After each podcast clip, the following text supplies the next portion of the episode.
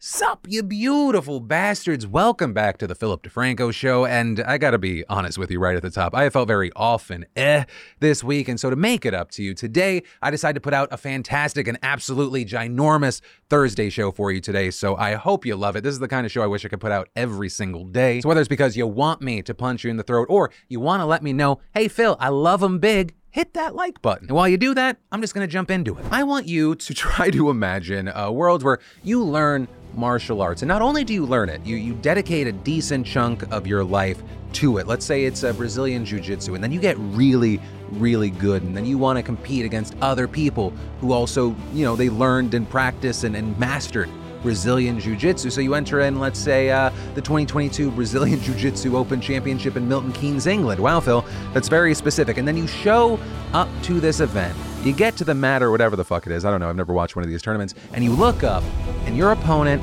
is Tom fucking Hardy. Bane. And your mind's trying to understand the situation. Did I take mushrooms? What's happening? Why am I about to fight Eddie Brock? Where's my totem? Am I in the dream realm? But you're not. This is real life. And what's about to happen is either you're about to beat the star of Mad Max Fury Road, or he's gonna beat you in front of your wife and kids. And while your wife's gonna lie about it, she's gonna be a little turned on by this. And the thing is, you're not going to be the only one because apparently Tom Hardy's really good at this. Not only did he beat some people, he won gold. No, Tom Hardy, red card should not be allowed. You're already things are going too well for you. How are you going to be a movie star and just go to this random event and beat everyone at a thing that's not your main thing? It's too impressive and I hate you. I don't. Tom Hardy's awesome for a lot of reasons. And now one more. And then two things I wanted to quickly mention before we move forward. One, you're gonna see my hair change several times in this video. Literally, the only time I could get my hair cut in the next two weeks was in the middle of the show, so that's why that happened. And two, this is your second to last friendly reminder that you only have a few days left to get in on the beautifulbastard.com drop. Our drops, as you know, are exclusive, they're limited. Y'all have been scooping up this one at record rates. We've got the Keep Going tie dyes, the Bringer of Sadness World Tour gear, ghouls just wanna have fun, the beautiful bastard monkey tee, and all of these posters. Two of them are signed, four of them are unsigned. It's it's really whatever you want, but get it while you can. And then do me a favor and you tell me, is the United States a Christian nation? And I don't just mean like, are the majority of people Christian? That's a boring question currently. Yes, by 2070, it's expected the majority of people in America will no longer identify as Christian. But rather, I mean, at our core, in our government, in who we are as a people, should we be a Christian nation? And I ask you because that question was asked in a new poll conducted last May to kind of gauge the rise of these sentiments. And what they found in this poll is somewhat shocking and also conflicting. Right, so 70% of Americans, and in fact 57% of even Republicans, said that it would be unconstitutional for the government to declare America a Christian nation. But when all these people were asked whether they actually opposed declaring it a Christian nation, the answers didn't seem to line up, with 62% of Americans saying, yes, I do oppose it. That was 83% Democrats, but only 39% of Republicans. So 57% of Republicans say it would be unconstitutional to do it, but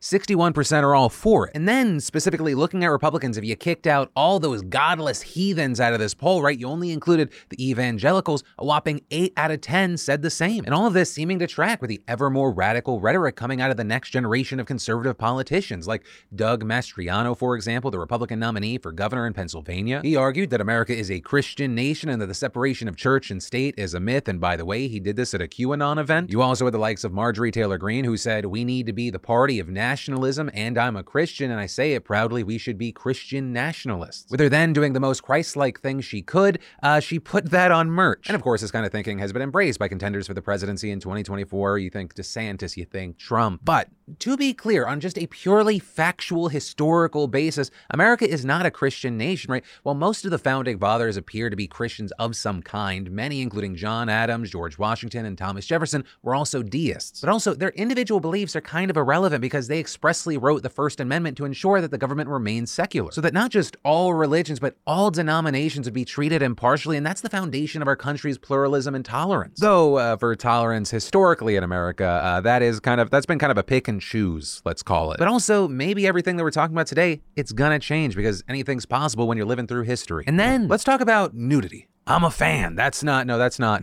the news. Rather, the news is about Ana de Armas, who plays Marilyn Monroe in the upcoming Netflix film Blonde, and she just talked about nude scenes and the sort of appropriation of them. And for some background, this film has received an NC 17 rating over sexual content, so we know that there are going to be explicit scenes in this. And actually, in an interview with Variety, she spoke about this. And there, hitting on the potential for those scenes with her nude body in it to circulate online, right? For people to see it not in the context of, oh, I'm watching a movie, but rather just seeing clips of her on social media or porn sites. With her saying, I know it's going to go viral and it's disgusting. It's upsetting just to think about it. I can't control it. You can't really control what they do and how they take things out of context. But adding, I don't think it gave me second thoughts. It just gave me a bad taste to think about the future of those clips. And really what she's talking about there enters this this bigger conversation and debate around the intent of public nudity, right? This isn't nudity that, that someone did in private and then it was released publicly. There was always the intent for this to be available for public consumption after a purchase of some kind. But it's also not the exact same as someone like a, a Belle Delphine or Bhad Bhabie or any of these women that are on OnlyFans. Right? The primary difference is the intent. On OnlyFans, it's explicitly about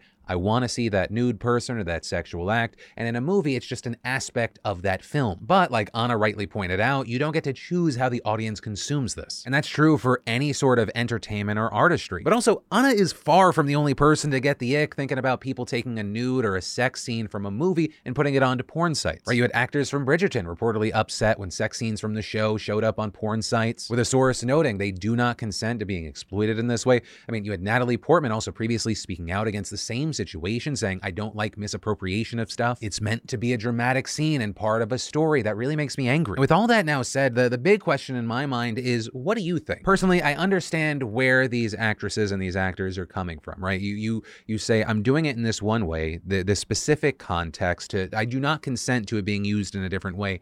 But it's obviously a vastly different situation than someone taking nude photos or a nude video or something in private and then that being public rather than you doing public nudity or a public sex scene and then it showing up in a, a way that you did not want. I sympathize with these people, but I don't think that there's any action that can be taken to stop it. It feels like this is just kind of part of the equation when you're deciding if you're going to do this scene or not. But hey, that's me, not the you let me know. And then these absolute douchebags stole from children, and not like a little bit, they stole $250 million from a federal program that specifically provided meals to low income children. 48 of these disgusting motherfuckers have been charged in Minnesota with conspiracy and other counts. According to the prosecutors, they made these companies saying, hey, we're gonna be offering food to so many kids, tens of thousands of children all across Minnesota. And hey, because we're doing such an important, good job, especially during the pandemic when people are at their most vulnerable, we don't know where a next meal is gonna come, there's so much uncertainty. We just need to get reimbursement for those meals to the U.S. Department of Agriculture's food nutrition programs. But no, reportedly, prosecutors said few meals were actually served, and the defendants used the money to buy luxury cars, property, and jewelry. And here's one of the big things the investigation is still ongoing. 250 million is the minimum. We're talking about the government being billed for more than 125 fake meals. This was done at a scale that the only way they could like make up these kids was they used an online random name generator. And so far, and hopefully it becomes more, the government's only recovered 50 million dollars. And so I personally hope that all these frauding fucks, they get the book thrown at them and that book hits them in the mouth and it knocks out their teeth and all of a sudden they start choking on their teeth and this is this is going this is getting really weird and specific. But the main thing, I, hope that they're punished, and I hope they're punished to the fullest extent of the law because not only are they fraudsters, not only did they essentially fuck every single American because this money was meant to be like help the most vulnerable out there. And, you know, the, the money didn't just, I mean, well, it came from nowhere, but it existing, it, it affects every single one of us. We were under the assumption that it was helping kids instead of just, you know, patting these motherfuckers' wallets. And then from that, I want to a second to thank a sponsor of today's show, Keeps. Did you know that two out of three guys will experience some form of male pattern baldness by the time that they're 35? Maybe you have that friend or that family member that's dealing with hair loss. And if you don't want that to happen to you, you don't have to just sit around. Whether you're looking to prevent hair loss, stimulate hair growth, or just take better care of the hair that you have, Keeps has you covered. Keeps helps you stop hair loss before it's too late with a scientific and affordable approach to treatments that are up to 90% effective at reducing and stopping further hair loss. And in addition to clinically proven treatments, Keeps has an award-winning all-natural thickening shampoo and conditioner system. You can get these products delivered directly to your door, meaning no more going in person to the doctor's office for your prescription, saving you both valuable time and money. So if you're ready to take action and prevent hair loss, go to Keeps peeps.com slash DeFranco, or just click that link in the description to receive 50% off your first order. And then we need to talk about true crime again, right? Last week we talked about what it's like to be the family member or a loved one of a victim and then see that story, the worst days of your life, play out on a screen for people to watch and how challenging that can be, how there can also be so many ethical lapses in the genre as a whole. But today we're going to zoom out and talk something bigger picture when it comes to true crime, and that is why is it so big and how should we think about our relationship to it? And so to try to get to the bottom of all that, we talked with Dr. Richard Lettieri, a forensic neuropsychologist, who says that there's a lot at play when it comes to our fascination with all these stories, but some of the answers may not be as obvious as you might think, though there are also a fair share of things you'd come to expect. For example, as expected, a lot of research shows that women are the primary audience for true crime. I mean, this is kind of an understood, it even gets kind of memed, and there's this large belief that they consume this media in hopes of learning how to protect themselves or avoid being in a situation where they're harmed. You've also got other studies suggesting that people watch it to feel a sense of escapism, but Dr. Lettieri thinks there's something more to the story. In fact, he tied it back to a demonic nature in humans, though not demonic in the sense of monsters, but in a more philosophical sense. That demonic is a is force in, in our nature for good and bad. It's it's like larger than than reason. It's explosive, right? There's something deep that can go wrong that can also be beautiful. It's like what causes people to be artists, but it also can cause people to be to do very destructive things if it's not integrated well in terms of personality and able to deal with emotions. Dr. Lettieri also said that people have a desire to understand this part of human nature, not just to shape their perspective of the world at large, but also to better understand themselves. And he says that true crime actually allows people to do that. They're trying to address themselves. Uh, they're looking at something that's really, um, I think, probably uh, that they recognize in themselves, that they want to understand more. And it's a vicarious way of mm-hmm. doing it its way of seeing it at a distance. So I think it's the true crime is an entree into the, the range of, uh, uh, of human experience that we all have internally that we don't really access or we're afraid to sort of even let it touches. And as true crime has evolved, so have discussions about it. I mean, one big topic we've talked about in the past is missing white woman syndrome, or a term used to describe how the media tends to focus on stories where white women are missing compared to victims of other races and gender identities. And it's something that's actually backed by data. I mean, one researcher, for example, did a study examining missing persons cases in 2013 and found that white women are much more likely to receive news coverage relative to their proportions among missing persons. And they're also more likely to receive intense coverage, being talked about multiple times on the news, having their story reported on over and over. And Dr. Lettieri says this has to do with a major bias that exists both in true crime as well as in other forms of media. I was as transfixed as uh, as anyone else by the uh, by the Russian invasion to Ukraine and supporting Ukrainians. But you know, um, when I go to work, when I I listen to Sirius FM, uh, I uh, fortunately have the BBC, I can listen to news that transcends just you know the more of a parochial point of view. There's there's stuff going on in Africa like this. All these Africans all the time. This is never covered here. How come? Or South America. And following the death of Gabby Petito last year, it generated a ton of conversation. In fact, her family at one point even referenced this bias during a press conference with her father saying, "I want to ask everyone to help all the people that are missing and need help." And like I said before, it's on all of you, everyone that's in this room, to do that. and, and if you don't do that for other people that are missing, that's a shame because it's not just Gabby that deserves that. And that Petito case dominated headlines for weeks and weeks and prompted a large conversation on the bridge between true crime storytelling and reality. I mean, on TikTok and other forms of social media, true crime fanatics began rapidly theorizing about what happened to her and trying to find clues. And while you can and many have argued about whether or not this media attention actually helped investigators, many of those creators were ultimately coming up with conspiracies about this tragic death of a real person at a point where no one had really any answers. And Gabby's case wasn't the only one to receive this kind of treatment. I mean, you had a Connecticut TikToker who posted paranormal content recently getting 7 million views on a video where he claimed that he had found evidence related to a prominent presumed murder case in the area only for authorities to review his discovery and find that it had nothing to do with any criminal case. Also, you had the separate instance where TikTok users went down a rabbit hole after seeing a video posted by a woman named Sabrina Prater and began baselessly accusing her of being a kidnapper and murderer based on conspiracies they developed by watching her content. And so there have been cases in the past where true crime fanatics or the people actually making the content have helped in situations. A lot of the time we see a pattern of these creators deciding to see something when in fact nothing was really there. And while Lettieri didn't touch on these cases specifically, he did note that online sleuths are entering a complicated territory. I guess it can go both ways. If, if somebody's missing, and the I mean, the police sometimes put out bulletins, they're looking for somebody, and and um, you know, the, all this media attention might might help.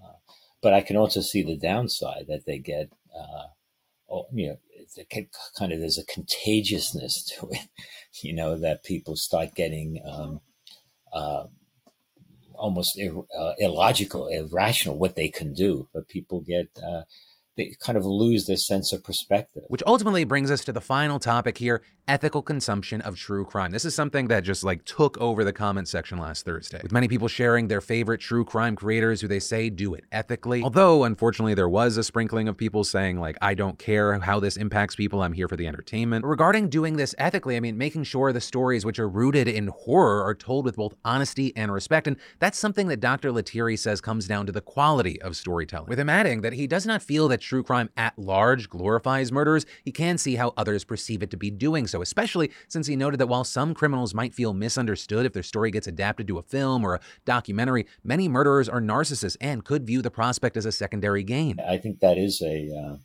something to um, monitor, something to be careful of, even with filmmakers, not to glorify someone who's done a horrendous act. And that's where, you know, one has to be uh, sensitive to the victims. But at the end of the day, Dr. Lettieri says that it falls on the filmmakers to tell these stories the right way. It's up to the producers um, to be as as as sensitive uh, and but but truthful as possible, uh, and that's really up to the sensitivity, to the sophistication of the the makers of the film. Um, but you know that's that's uh, always a um, you know a, a, fine line to walk. You have to be truthful. With that saying one of the ways to do that is to involve the families in the process to prioritize that and the facts. But he also argued the audience has their own responsibilities when consuming the media. One writer put it this way. So the, the value of a gift is not in the in the um, in the gift itself. It's it's what the the uh, receiver's ability to receive, right? So it's how you receive this. And so after all of that, I now want to pass the microphone off to you. Not really. You type. I have the mic. But this has been a topic that I found very very fascinating, and so I would love to know your thoughts on this whole conversation. If it is it something that you think about as you watch true crime, or as these conversations come up more and more, is it something on your mind? And if so, what are you thinking? And then I want to take a second to thank a sponsor of today's show, ButcherBox. They're offering you beautiful bastards free chicken breast for a year. So ButcherBox is a delicious premium meat delivery service for those that enjoy high quality meats at the utmost convenience. 100% grass fed beef, free range, organic chicken, wild caught seafood, and pork raised crate free, all at an affordable price. Our go to is definitely the custom box. We can choose exactly what we want to get, especially since things change up, right? Maybe you have some friends over the weekend. For that last time, I snagged some pork and grilled wild Alaskan salmon. ButcherBox makes it easy to customize for your specific lifestyle needs. You can meal prep for yourself or the whole family from just one box. My kids still prefer the chicken tenders, but ButcherBox ButcherBox is a great way to introduce them to quality meats and seafood. And the best part is that ButcherBox partners with farmers who meet the highest quality standards. The meat's frozen at the peak of freshness and packed in an eco-friendly 100% recyclable box. And awesomely, during a rare flash sale, new members will receive two pounds of chicken breast in every box for a year. You heard right free chicken for a year. So order today at butcherbox.com slash DeFranco. And then Iran is on fire right now. And we're not talking about climate-induced wildfires, but I guess a different kind of climate change. And that is they are burning hijabs right now. With mass protests there absolutely exploding. And it involves something I mentioned for like 10 seconds yesterday. It was one of it was one of the last things I recorded. And I was like, fuck, I really need to give this more time. And so here we are to bring you up to speed. This whole thing got kicked off last Friday because of the death of a 22-year-old Kurdish woman by the name of Mahsa Amini. She was detained by Iran's so-called morality police during a visit to the capital of Tehran for the ultimate crime of not covering her hair with her hijab. Also, when I say detained or you see headlines saying detained, understand reports say that officers beat her head with a baton and banged it against their vehicle. Because of these so-called morality police fucking garbage people, they hospitalized her with a coma for three days before she ended up passing away. Now, the authorities have denied these allegations, saying no, she suffered a sudden heart failure, but her family said she was perfectly healthy. And so now, after a week, protests have spread to over 80 cities and towns, with both men and women joining in, many torching their headscarves and some even cutting their hair in defiance. There are also right now multiple conflicting reports on the death toll from clashes between police and protesters. Some outlets say that nine people have died. State television puts the number at 17. A human rights group has counted at least 31. And as these protests have grown, the demonstrations have transformed from merely an anti hijab protest to a full blown movement against the regime, with chants being shouted like death to the dictator, referring to Iran's supreme leader. I mean, this is the largest anti government protest in years, and this comes right as the Islamic State is grasping for legitimacy amid a crumbling economy. And so, what does the government there do? They block access to WhatsApp and Instagram, effectively imposing an internet blackout on the country, right? trying to make it harder for the people inside the country to communicate with one another, trying to make it so they can't get the truth out there to the world. But also, as far as the rest of the world, right? We're seeing demonstrations of solidarity breaking out globally in countries like Lebanon, Germany, Canada, and the United States, with protesters also specifically in New York rallying outside the United Nations headquarters as Iranian President Ibrahim Raisi addressed the General Assembly inside. Also, speaking of Raisi, 60 Minutes just published an interview with him, and if you didn't hate him already, you didn't think about them before. Uh, you might after this viral moment. Do you believe the Holocaust happened? That six million Jews were slaughtered?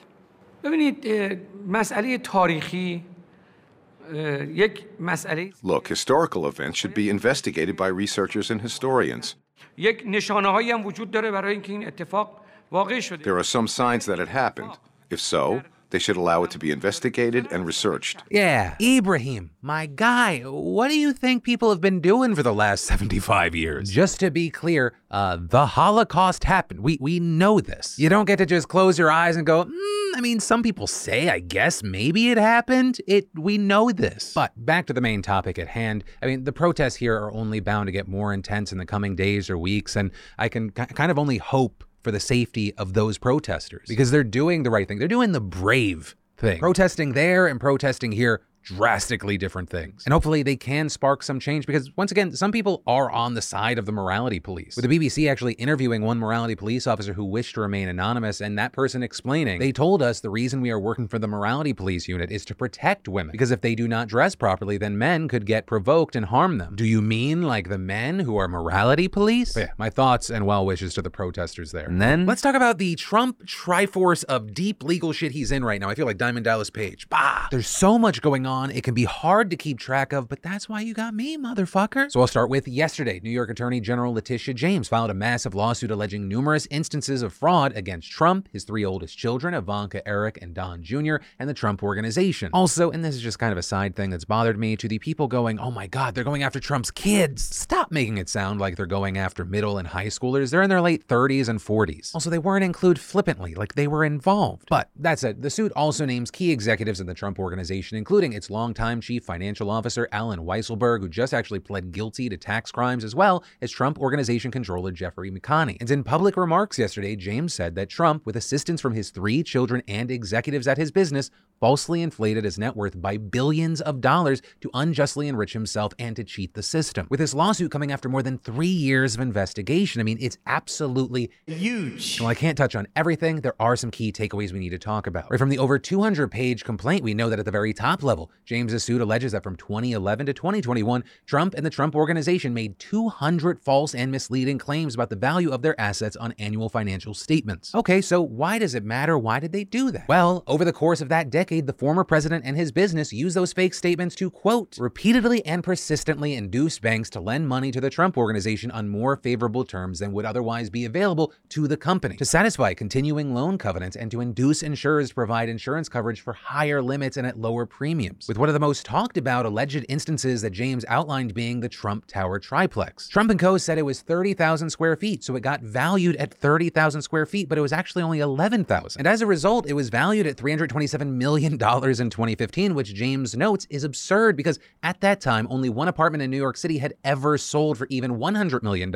And that was a much nicer and newer building than Trump's 30 year old Trump Tower. And in fact, the record sale price in Trump Tower at that time was only $16.5 million, which is a tiny fucking fraction of the $327 million that he was claiming. James also alleged that Trump claimed profits from real estate properties were included in his liquid assets, when in reality, they were actually being held by the real estate trust Vornado partnership interests. Trusts, which is a trust that Trump actually only held a 30% partnership in, meaning he literally didn't even have a majority stake in the money that he was claiming as his own personal cash. A move that significantly increased Trump's claimed liquidity. And in fact, in some years, those restricted funds accounted for almost one third of all the cash reported by Trump. And like I said, there's, there's too many things to talk about. You had things like uh, you got a cameo from Mar-a-Lago. You had James saying that Trump valued that at $739 million when at the time the property was actually probably worth about a tenth of that, around 75 million. With the suit explaining the number of grossly inflated asset values is staggering, affecting most, if not all, the real estate holdings in any given year. With James arguing that because this was repeated, right, it wasn't a one-off, this can't be brushed aside or excused as merely the results of exaggeration or good faith estimation. Right? No one's off by that much. No one's out there like, yeah, I have a 20-inch dick, but they have a 2-inch dick. Or maybe there is someone out there and it's probably Trump. And maybe most importantly here is that James has receipts of intent here. With Weisselberg, the former Trump organization CFO, saying that the former president wanted his net worth reflected on the statements to increase.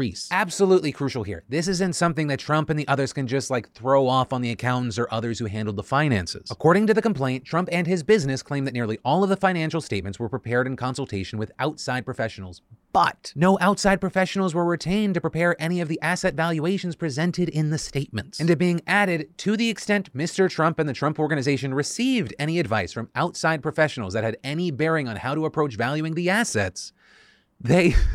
They routinely ignored and contradicted such advice. With a suit pointing to an example where Trump falsely valued his property at 40 Wall Street at nearly double what a professional appraiser had determined. But still, he claimed that it was this double value and attributed the false valuation to information from the appraiser. And James also alleging the statements blatantly violated standard accounting principles. This including falsely representing cash on hand, ignoring restrictions that would lower property values, including intangible items like brand premiums and asset valuation, and most significantly, changing valuation methodology from year to year without reason or notice, or even using vastly different methods to value different properties in the same year. And this release explicitly notes that these false and misleading statements were personally certified as accurate by Mr. Trump or by one of his trustees. And so overall, James is seeking a $250 million judgment and to permanently ban Trump and his alleged fraud squad from serving as an officer or director in any New York corporation or similar business registered in the state, as well as a slew of other actions that would also limit their ability to do business in the state of New York. And that